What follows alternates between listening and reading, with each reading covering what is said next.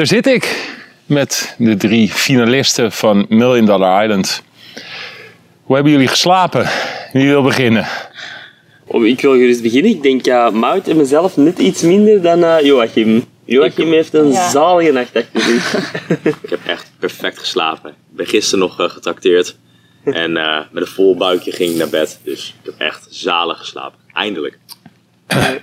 ik denk dat wij iets te veel uh, de sugar rush hadden misschien. Ja, en toch wel die sessies. emoties en Ja. slapen in een bed.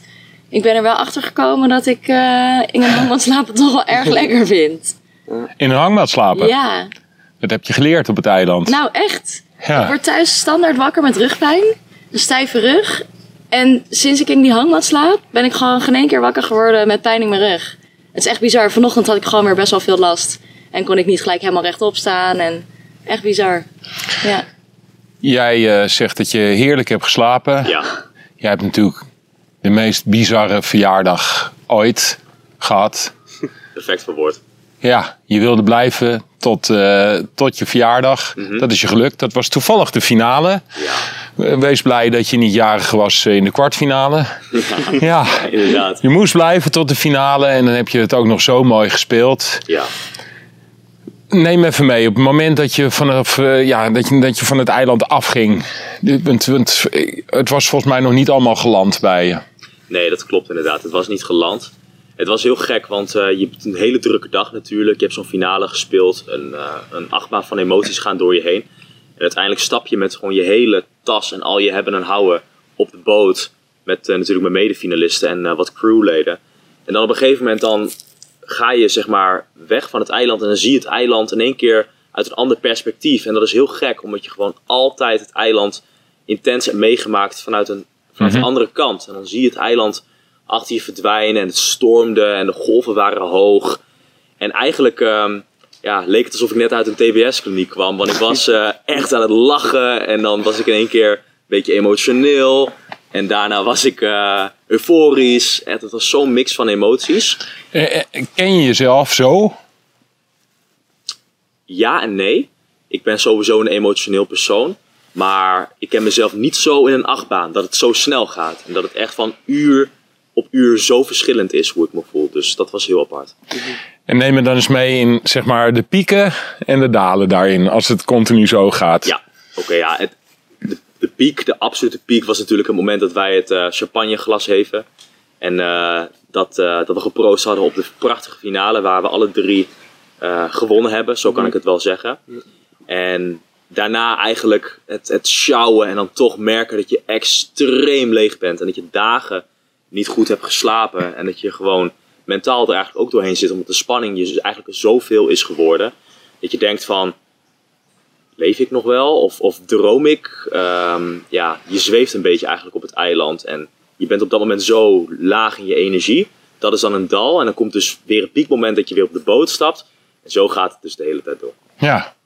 Herkenbaar, Matthias? Ja, zeker en vast. Zeker en vast. Ik denk dat we allemaal zo van die pieken en dalen hebben gehad. Hè. En eh, zelfs gewoon binnen één uur, binnen één dag. Het is, eh, ik heb hier ook emoties gevoeld, gevoelens gehad dat ik nog nooit in mijn leven heb gevoeld. Nee. Ehm, ja, en zoals, zoals Joachim zegt, nu ook. Het, het, komt nog allemaal niet volledig binnen. Nee. Eh, het spel is nu wel gespeeld, we hebben de finale gehad, maar ook nu, we zitten hier en, en het is nog niet volledig geland.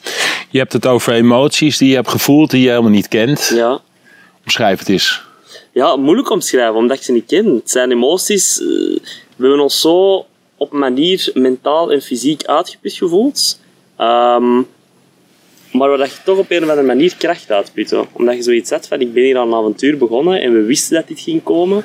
Ehm, en op een of andere manier putte daar toch kracht uit en waar je trots op bent dat je het zo verbrengt en dat je met die fysieke en mentale vermoeidheid kunt omgaan. Ehm, en dan worden ze er weer blij van, omdat je weer een dag hebt overleefd. En ja, zo blijven maar in een rollercoaster zitten en, en zorg dat ervoor dat je toch voor je eigen verder wilt blijven gaan. Welke momenten waren dat voor jou? Want ja, jullie hebben zo lang op het eiland gezeten dat je merkte aan jezelf: dit ken ik helemaal niet. Ehm, tijdens momenten van verveling. Ik heb thuis nooit of nooit een moment van verveling, omdat je continu bezig bent. Hè? Zeker in een westerse maatschappij. Je bent continu bezig met werk, met vrienden, met familie. Uh, momenten van niets doen, dat kende ik niet. Uh, vervelen, dat kon ik niet. En ik heb mij leren vervelen op een of andere manier. Want wa- wat gebeurt er dan op het moment dat je je begint te vervelen op dat eiland? Dan begon je na te denken Ja. over je eigen leven, over je toekomst, over je verleden. Ehm, bepaalde vragen waar dat je mee, mee, mee zat, die begonnen op te lossen, er begonnen antwoorden op te zoeken. Ehm, dus je gebruikt, allee, of ik gebruikte echt die momenten om tot mezelf te komen. Ehm, dus ik heb echt leren vervelen en daar echt iets, iets moois van gemaakt. Wat zijn de dingen die er dan tijdens de verveling bovenkwamen bij Matthias? Ehm, vooral de, de, de dankbaarheid ook voor de kleine dingen. Klinkt misschien heel cliché, maar ik heb echt wel geleerd om, om dankbaar te zijn van alles wat wij hebben in het dagelijks leven. Ehm, de gewone zaken waar je misschien niet bij stilstaat, gewoon kunnen koken wanneer dat je zin hebt, kunnen eten wanneer dat je zin hebt, eh, naar de winkel kunnen gaan en grijpen waar dat je zin hebt. Nu was alles niet zo evident. Ehm, als het regende kon je niet koken. Eh, als je zin had in bepaalde voeding, kon je dat niet zomaar gaan halen. Ehm, je moest continu ja, nadenken over bepaalde zaken, wat heel evident is in het dagelijkse leven. Dus, Nou, Nou heb je het over dankbaarheid voor de kleine dingen. ja, Nou is 40.000 euro natuurlijk geen klein ding. nee. Maar ik denk wel dat er een hele hoop kijkers zijn die 36 kistjes zagen. Ja. En denken van ja, dat in perspectief geplaatst. Ja, is misschien toch een beetje een klein ding. ja. Hoe, eh, hoe heb je daar nog over nagedacht? Heb je er überhaupt over nagedacht? Want je was wel vrij snel klaar met het openen van de kistjes. Dat Ja. ik echt dacht van potverdorie, dit is je kans man. Op een heel groot geldbedrag. Maar eh, ik had een dag ervoor eigenlijk al eh, het gesprek met, met Joachim en Mark gehad. We hadden alle drie een plan. En we gingen dat plan, we gingen ons daar sowieso aan houden. Wat was je plan? Eh, mijn plan was gaan voor maximum zes koffers, dus maximum 60.000 euro. Ehm, en stoppen als mijn gevoel zei dat ik moest stoppen.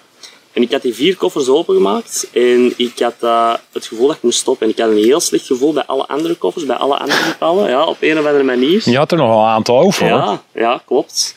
Ehm, maar ik heb nooit of nooit het gevoel gehad dat ik moest doorgaan. En dat had voor mij ook niet uitgemaakt of ik nu 360.000 euro rond mijn pols had of 60.000 euro. Ik had gestopt bij 60 en mijn gevoel zei stop bij 40, dus ik ging stoppen. En ik ben ook heel blij dat ik, dat ik mijn gevoel gevolg nog altijd. 40.000 euro is natuurlijk nog steeds een prachtig mooi bedrag. Maar kan je je voorstellen dat er wel wat mensen zeg maar, op het eiland best wel ver gekomen zijn... die waarschijnlijk straks voor de televisie zitten...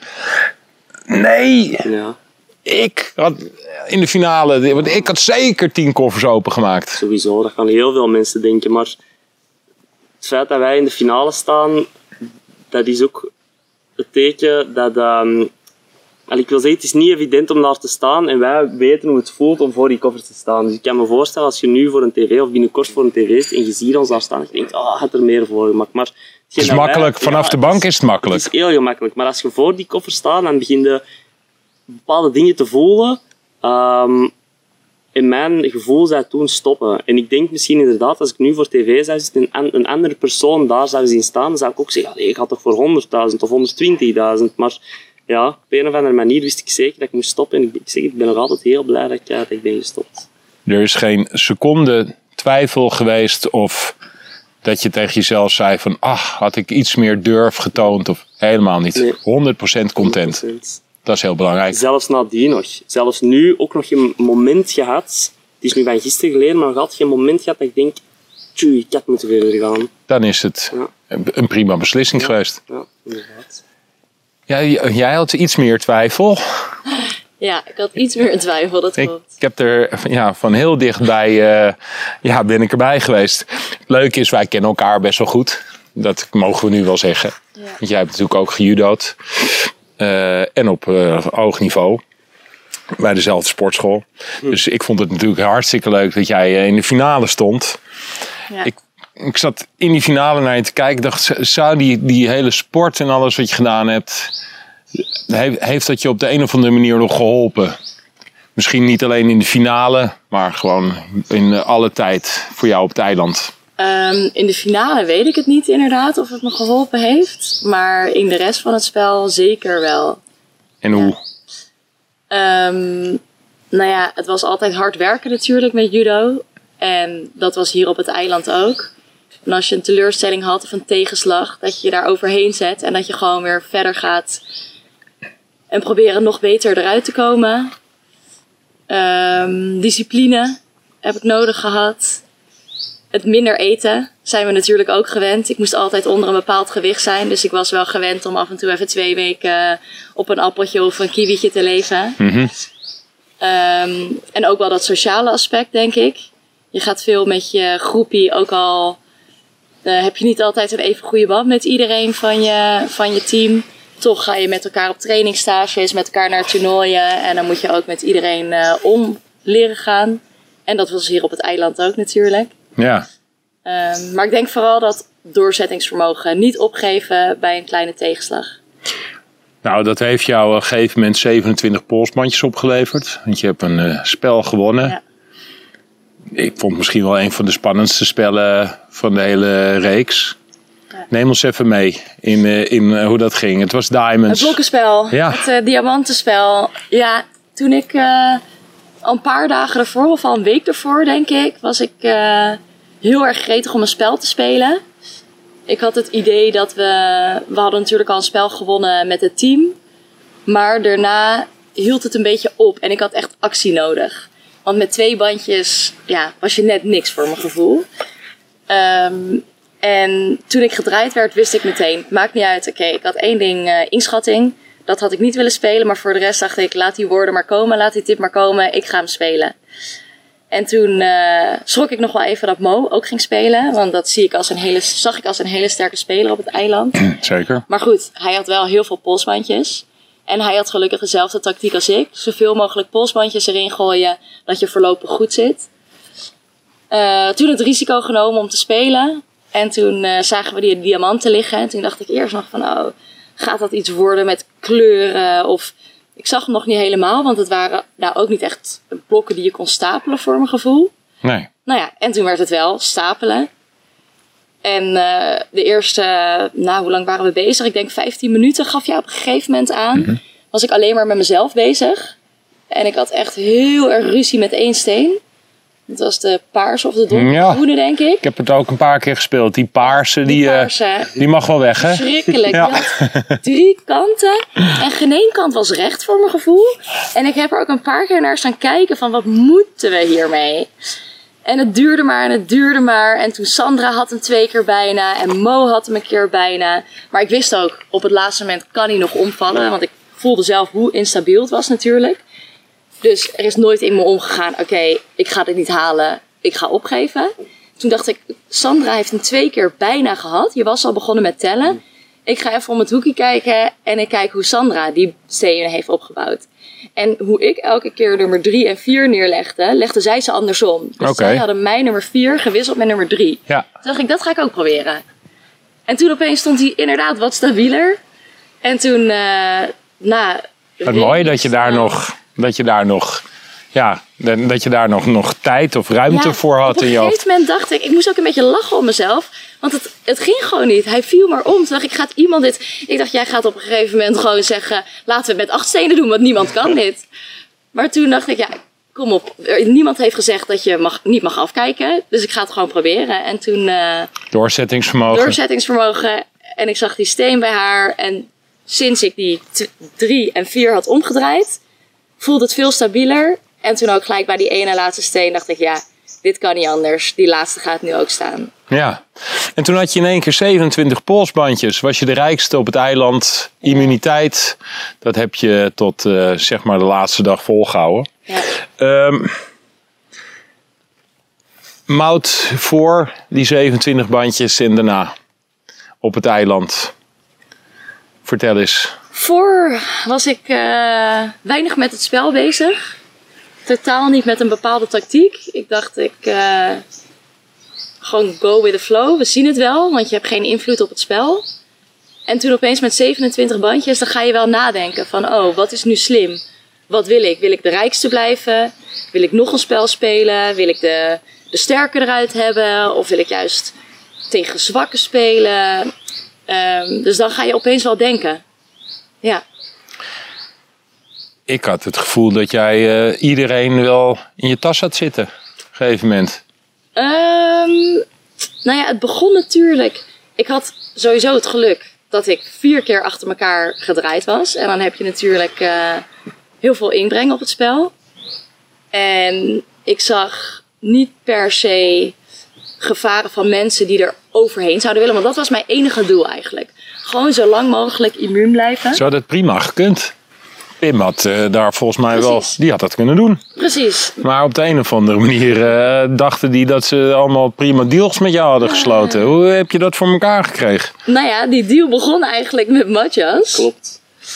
Daar weet Joa volgens mij nog niet eens eh, Je moet je zien alles wat we van. Wat? Nou. Primeurtje? Ja. Oké, let's go. Ik eh, was met Matjas gedraaid natuurlijk. maar Dat was Ja. de eerste keer na mijn... Na mijn ja, ja, eerste Volgens keer was het met mij, ja. Ja, klopt. Ja. Ja. En Matjas wist ook wel dat ik het op hem gemunt had. Want hij had twee bandjes maar. En ik vond het een hele sterke speler. Drie, dus ik, dat doen drie, oh, drie bandjes, ja. Dus ik dacht al van tevoren, en dat hadden we ook met Ocean bedacht, van nou, die Matjas, die moeten we eruit hebben, die is veel te sterk. Maar goed, toen werd ik met Matjas gedraaid, dus toen kon het plannetje niet doorgaan. En toen dacht ik, ja, mooi, hij weet dat ik het op hem gemunt Ja. heb. Misschien kan ik daar wel een deeltje mee maken. En er zitten natuurlijk ook sterke spelers in Matjas' team. Dus toen, eh, volgens mij begon jij zelfs met het deeltje van, oh ja, zullen wij elkaar de rest van het spel niet kiezen of zo? Toen dacht ik wel even van, ja, mij kan je toch niet kiezen. Daar wil ik, daar wil ik wel nog wat voor tegenover of zo. Ik, ik wist ook, allee, of wij wisten met, ehm, met Pim, Noes en ik, dat de pijlen wel op ons gericht waren. En dan voornamelijk op mij, omdat ik maar drie bandjes had. Dus ik was al heel blij dat toen Doerlet op mij was gerold, want Ja. anders had ik uh, toen moeten spelen, Ja. sowieso. Ja. Ehm, dus we hebben ook heel lang liggen nadenken van hoe kunnen we toch nog iets proberen te regelen met Oceans. Want we wisten, ja, ze gaan proberen ons eruit te krijgen. Ehm, en dan deed ik voor ons een hele goede optie om eh, met Mark natuurlijk samen te zitten en eens te horen van hoe kunnen we misschien eh, samen richting halve finale gaan. En wat was de deal? Dus ja, ja hier komt het deel. We hadden eigenlijk met go. Mark Ik ben besproken. super benieuwd. Hier komt de deal. Team Noes en ik hadden samen afgesproken om ehm, met eh, drie personen ook van Oceans eh, samen elkaar niet meer eh, op het spel te zetten. Over En wie, elkaar te sparen voor de halve finale. over wie spreken we? Dan spreken we over eh Jil, Mout, Mark Floris en, en. Floris. Sorry joh. Boefjes. Boefjes. Die mochten niet gekozen worden. En, dan had ik nog een voordeel. Niet over Niet Mout over de 27 Ja. bandjes. Ja, was- dat was het moment dat ik dacht van, eh, nou, Ja, Mout, je hebt het wel lekker geregeld. Mooi deeltje, hè? Ja, Ja. ik, eh, ja, Ik vind het mooi.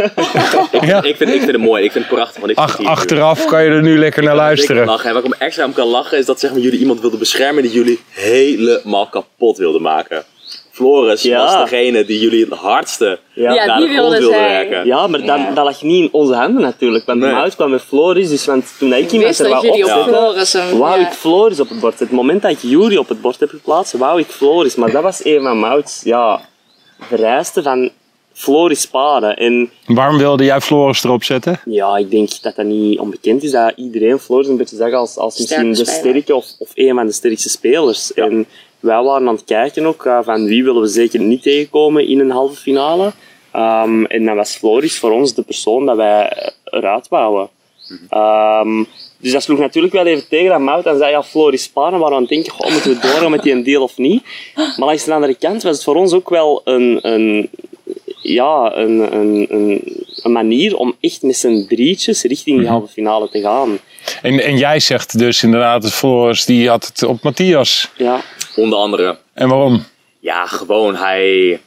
Floris wilde gewoon heerschappij op het eiland. En, eh, en dat snap ik natuurlijk ook heel goed. En wij waren als Ocean Eleven natuurlijk super We sterk. waren super sterk. En Goeie jullie hadden ook. natuurlijk eh, immuniteit binnen jullie Ja. team. Ja, zeker. Maar gewoon, er, er werd ook gewoon veel geroddeld op het eiland. Er waren veel verhalen. Achteraf ontkracht natuurlijk. De helft blijkt niet waar te zijn. Of misschien wel 99% blijkt niet waar te zijn. Nou, vertel eens een paar verhalen. Nou, de Bula Bula, is, eh, dat, dat zouden de dieven zijn van het eiland. Die zouden van iedereen gestolen hebben. Die zou achter de rug om, als we naar de arena zouden lopen, zouden zij tussen de kampen lopen en dan de reis meepakken en Ja, dat soort dingen. Dat is allemaal niet gebeurd. niet volledig. Ik ga niet zeggen, ik ga niet zeggen dat er niks is Gewoon een naam gebeurd. uit de maag. Nee, nee, nee, nee. Ik ga niet zeggen, want we hebben het er ook Ja, al we over hebben het gehad. erover gehad. We hebben bepaalde dingen gestolen, maar er werd, omdat dat bekend was dat we gestolen werden wij verdacht van alles wat er, uit, Ja. wat dat er weg was. Het was niet alles. Nee, er 90 was rij- Nee, nee, zelfs geen 90. Er was rijstwist in het dorp, hè, de zaak. Er werd rijst zo. Ja. Dat is, ah, Boula Boula heeft dat gedaan. Naast ons, het kamp naast ons, hè, bij Daria, Ja. de zoete aardappel gestolen. Ah, Boula Boula heeft dat gedaan. Wij werden van alles, alles verdacht. En dat was allemaal niet waar. Wij En wie was de grootste boef bij jullie? Ja, dat is Noes zonder... Ja, dat had ik Ja? wel gedacht. Piem, Piem en ik wij hadden een, een drang naar stelen als het moest. Als we echt geen eten meer hadden, maar echt geen eten, dan gingen we af en toe iets halen. Echt puur uit noodzaak.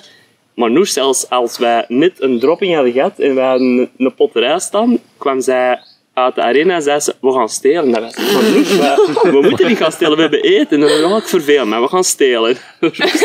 wij moesten echt intomen om Voor Noeska was het echt een sport dat was geworden. gewoon een uitdaging. Ja, die kwamen elke dag met ideeën van we gaan stelen, we gaan naar die kampen en na die arena, kom, kom snel, we gaan naar die kamp. Ik zeg, ja, rustig. En ja, we hebben die echt moeten intomen. Erg. Ja. En wij voelden ons al schuldig als Ine met een paar pak zooitjes meer Nee, uit de nee. moestuin kwam. Als we Ja. Noes niet hadden ingetoomd, dan, dan had hij Eh. al die kampen leeggeroofd. Ja. Ja, ja. Maar puur uit verveling. Ik hoop echt Ja. dat ze dat niet mee naar huis neemt, want dan, dan gaan we er nog mee. Allee, dan ah, Oh, extreem. ja. Joachim, ja. Jij in de finale. Ja, Ik denk, eh, als, als iedereen jou zo de hele tijd gevolgd heeft op het eiland. Je was niet degene die het meest opviel, nee. als klopt. ik dat mag zeggen. Ja, Eh past misschien ook niet helemaal bij je persoonlijkheid. Je- volgens mij ben je niet iemand die eh, heel erg op de voorgrond eh, staat. Mhm. Of had je ook wel een bepaalde tactiek? Of ben je gewoon lekker jezelf geweest? ja, ik ben van mezelf ben ik selectief extravert. Dus dat wil niet zeggen dat ik mezelf compleet op de voorgrond eh, aanbied. Selectief extravert. Ja, Leg eens even uit. Nou, bijvoorbeeld wanneer wij een goed gesprek hebben, dan laat ik wel meer van mezelf zien. Ik ben dus niet iemand die zichzelf compleet te koop zet eh, voor een grote groep. Maar ik ben wel iemand die heel graag de diepte ingaat als, eh, als het goed voelt in een conversatie. Ja, Dus ik heb gewoon mezelf niet opgedrongen bij een hele hoop mensen. Maar wanneer er een klik was, dan had ik gewoon heel veel goede gesprekken. En zo heb ik relaties onderhouden en gebouwd op het eiland. En mijn tactiek was eigenlijk om inderdaad ja, een beetje gematigd te zijn. En mezelf niet te veel op te dringen, bij mezelf te blijven. Maar wij hebben natuurlijk het spreekwoord in Nederland, misschien ook in Vlaanderen, hoge bomen vangen veel wind. Dus ik wilde niet een te hoge boom zijn. Want ik had het idee dat als ik een te hoge boom zou worden, dan was ik misschien wel Jury geweest. Dan Ja. had ik in de proef gestaan en dan werd ik gezien als een sterke speler. En dan had ik eruit gevlogen omdat er geen duwtje was waar ik in zat. nou ja, dus er was dus een deeltje waar jij niet in zat. Ja. Er zaten natuurlijk wel een paar eh, figuren bij jullie in dat team. Ja. Ja, die waren wel iets meer op de voorgrond. Exact. Dat heb ik juist niet gedaan. Terwijl ik misschien net zo sterk ben of net zo, ehm, ja, hoe zeg je dat, bedrijvelijk als Jury. Maar omdat ik wat rustiger was en mezelf wat meer op de achtergrond hield, kon ik eh, die dans wat eh, langer eh, ontspringen. En ik, ja, de, de laatste epische dans vlak voor de kwartfinale, die ben ik net op tijd ontsprongen door Mout ook onder andere. Leg eens uit. Nou, ehm, ik had al zo'n voorgevoel dat iemand van Ocean Eleven gekozen zou worden om voor de kwartfinale te spelen. En Mouts gaf ook al die avond aan van jongens, ik kan jullie niet eeuwig beschermen. We zijn nu in een bepaald stadium gekomen in het spel, waarin ik ook aan mezelf moet denken. Dus we zijn al super ver gekomen met z'n allen. Ik ga er alles aan doen om dat bij elkaar te houden, maar verwacht niet te veel van me. Toen dacht ik, oké, dit is al een teken aan de wand. Ja, Dus toen dacht ik, oké, oké. En het mooie was, in de ochtend werd ik wakker. Gelijk trouwens een cameraploeg op je gezicht. Lekker is dat, ochtendgezicht. En Mout zei, ja, ik heb vannacht nog even nagedacht. En ik heb een supergoed idee. Ik zal vertel. En toen zei Mout eh, van, ja, ik ga denk ik Pim alle vier de stemmen geven. Dus Pim mag alle bordjes op het bord zetten. Met twee voorwaarden. Niet over de 27 bandjes. En niemand van Ocean Eleven. Ik zeg, doen. Klinkt goed. En toen ging Mout wat later ging ze weg naar Pim toe. En toen kwam ze terug. Camera ploeg wederom mee. Camera richtte op mij. Ik dacht, oh nee. En toen zei Mout, ja, Pim wil eigenlijk jou op bord zetten, Joachim. Ik dacht, nee, niet nu. Niet nu. Echt, mijn tactiek heeft zo goed gewerkt. En het zou zo jammer zijn als ik nu dan het spel moet spelen. Ik had kunnen winnen, hè? daar niet van. Een balgevoel ligt mij ook wel. Maar toch dacht ik bij mezelf, niet nu. Ik wil gewoon, als ik speel, wil ik echt voor de volle pot gaan en anders niet. En anders wil ik gewoon de kwart of halve finale spelen. En toen, godzijdank, heeft Pim en Boela Boela, ze doen het samen, de keuze gemaakt om in te gaan op Mouts voorstel. Waardoor ik gespaard bleef voor die ronde. Waardoor ik doorging naar de kwartfinale die ik uiteindelijk met Matthias gewonnen heb. Dus dat was wel echt spannend. Echt spannend. Memory. Ja, Ja. Waarom ben jij daar zo goed in? dat weet ik zelf ook niet. En het, Nou ja, als ik kijk hoe ik met jou de finale heb gespeeld, heb ik wel zo mijn vermoeden. Ik wou zeggen, hoe lang heb je nog? Als hij uit gaat leggen wat zijn tactiek is, dan zitten we hier nog wel even. Nou, je hebt nog ongeveer een minuut of twee ervoor om het uit te leggen. Maar, want ik had het gevoel als we nog acht rondes hadden gespeeld. klopt. Ik heb, dus- ik, er waren er een paar heel zeker hè, van Ja. uw zaak. Ik denk, Floris was echt supergoed bezig. Martijn was supergoed bezig. Jij. ja, Maar, en- maar daartussen, dus die, daarvan dacht ik van oké, Mhm. één van hun. En, oh ja, en er is nog, ook nog iemand die stond daar gewoon met de meest droge kop die ik ooit gezien heb. Gewoon ja, ja. ja. zo van, wat ben je aan hier aan doen? Ja, Oh ja. ja doe- bedoel, bedoel jou ja. Ik, geniaal. Nee, ik zal het heel snel proberen uit te leggen. Ik, had, ehm, ik wist dat geheugen een belangrijke, belangrijke tip was voor het spel, cruciaal zelfs. Dus ik probeerde al van tevoren probeerde ik alle spellen te herinneren, alle deelnemers te herinneren. Dus ik was heel actief bezig. Vroeger, geloof het of niet, was Memory een van mijn zwakste spelletjes. Ik was er niet zo goed in. Dus ik wist, als het Memory gaat worden morgen, in wat voor vorm dan ook, heb ik een plan nodig. Dus mijn eerste plan was om zeg maar, kleuren te koppelen aan voetbalclubs. Ik hou van voetbalclubs, dus geel zou dan Fortuna Sittard zijn, rood, wit, zwart, iets met Feyenoord. Nou, en zo dus even doorgaan. En toen dacht ik bij mezelf van, hm, misschien is dat niet super slim, dus misschien kan ik een opstelling pakken. Bijvoorbeeld 4-3-3 en dan van links naar rechts. En dan zou ik bijvoorbeeld de linksback positie, zou ik dan drie, posi- drie posities geven. En dan zou ik bijvoorbeeld de eerste linksback is dan eh, Lopez, tweede Hartman, derde Björkan van Feyenoord om het even maar op te noemen. En dan zou ik zo het op die manier spelen. Maar dan dacht ik, oh, dit wordt ook moeilijk om het vol te houden. Weet je wat? Morgen maak ik een keuze in de arena. En toen zag ik dat er twaalf nummers waren. En toen dacht ik, hé, hey, ik kom uit een gezin van zes. Mijn vriendin komt uit een gezin van zes. Ik geef ieder nummer een familielid.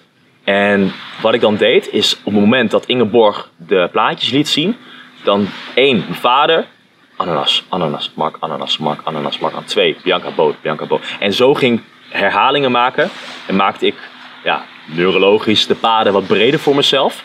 En op een of andere manier, ik had in het begin, had ik zeg maar, toen ik alle twaalf nummers zag, had ik denk ik 80 à 90 procent goed voor mezelf. En door te bladeren in het begin, kwamen op een gegeven moment die banden weer aan. Op een gegeven moment heb je hem gewoon. Je hebt de volgorde, je hebt het ritme en dan kan je hem gewoon niet meer vergeten. Nee. En zo heb ik gewonnen, samen met Matthias. Maar ik snap hem niet, want hoe, dan moet je en een nummer onthouden, en een familielid, Ja. en een plaatje. Hoezo niet gewoon een nummer en een plaatje? Nou, omdat de nummers hoef ik niet over na te denken. Want ten eerste, gewoon, ik weet, ik weet de hiërarchie, tenminste, de, maakt niet uit hoe het is, maar de hiërarchie Bent u er ik nog bij? had. Ja, nee, dat is even belangrijk Vader, inderdaad. moeder, ja. dus, dus, dus nummer 5.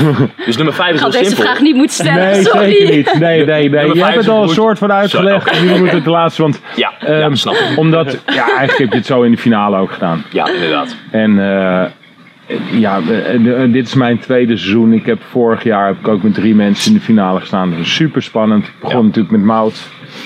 Eh, ja, de twijfel bij een kistje openmaken of niet. Jij hebt net ook uitgelegd, en trouwens ook eh, gisteren in de arena, dat dit voor jou enorm frustrerend was. Omdat jij dat heel lastig vindt om, om, die, om dat los te laten. Die, ja, Ja, geen klopt. controle erover hebben. En jou, Ja. het zat, ja, het zat al in je hoofd. Ik heb nog nooit iemand die kistjes zo snel zien openmaken als jij. Schrok je niet een beetje dat je dacht van, wat is het Ik voor dacht, gast? ja, natuurlijk dacht ik, wat Ja. is dit voor gast? Ik volg je al een tijdje op Ja. het eiland. Ja, Dat dachten we allemaal. Ja. ja. Klap. die Hup, ja, dit is van eh, mijn vader. Ja. Bam, huppatee. Was- Oh, en deze, dat ben ik zelf. Dus als dat de bom is, dan eh, kan ik alleen mezelf kwalijk nemen. Ja. Pap, eh, weer Ook tien waard. 10.000. En door. Ja, Ja, mooi. ongelooflijk. Ja, het was echt, het, het leek alsof het al voorbestemd was. Eh, Ja. Dat, dat, eh, ja, zo voelde het ook. En het was gewoon super gaaf, want eh, ik zag je ook voor me staan. Ik zag je kijken van, die gast is niet goed bij zijn hoofd. Nee, Maar, maar wel mooi, want jij zei op een gegeven moment, Joachim trouwens hè,